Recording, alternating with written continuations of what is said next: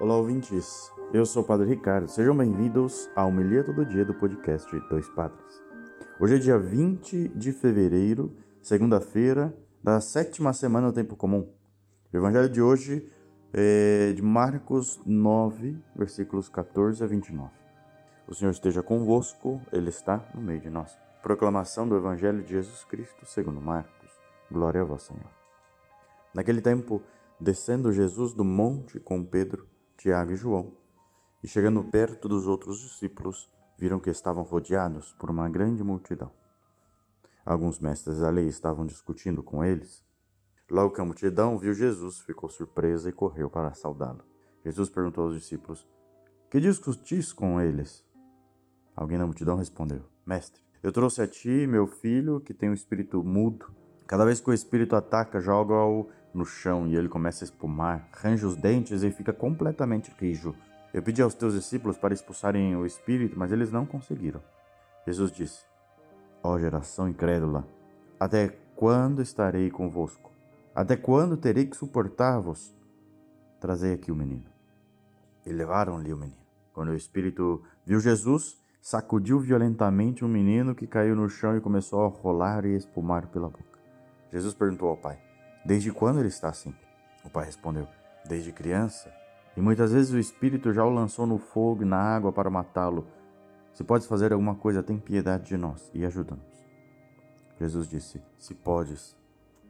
Tudo é possível para quem tem fé. O pai do menino disse, em alta voz: Eu tenho fé, mas ajuda a minha falta de fé. Jesus viu que a multidão acorria para junto dele, então ordenou ao espírito impuro: Espírito mudo e surdo, eu te ordeno que saias do menino e nunca mais entres nele. O espírito sacudiu o menino com violência, deu um grito e saiu. O menino ficou como morto, e por isso todos diziam: Ele morreu. Mas Jesus pegou a mão do menino, levantou e o menino ficou de pé. Depois que Jesus entrou em casa, os discípulos lhe perguntaram a sós: Por que nós não conseguimos expulsar o demônio?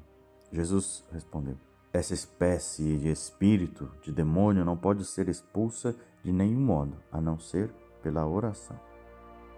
Palavra da salvação, glória a vós, Senhor.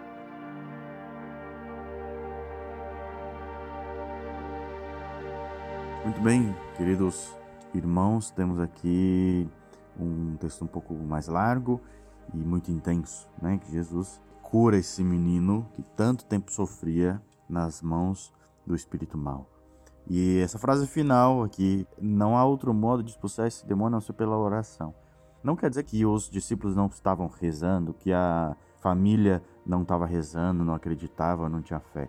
Significa simplesmente que nosso exemplo, nosso testemunho, nosso segmento tem que ser verdadeiro, coerente, forte.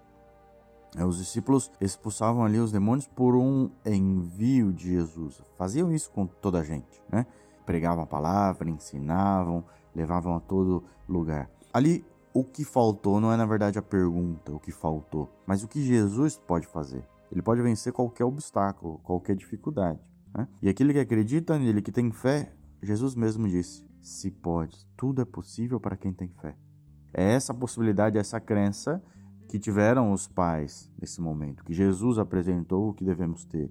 E esse foi o ensinamento que ele deixou para os apóstolos que a oração seja verdadeira, que a fé seja intensa, seja suficiente. E ela é.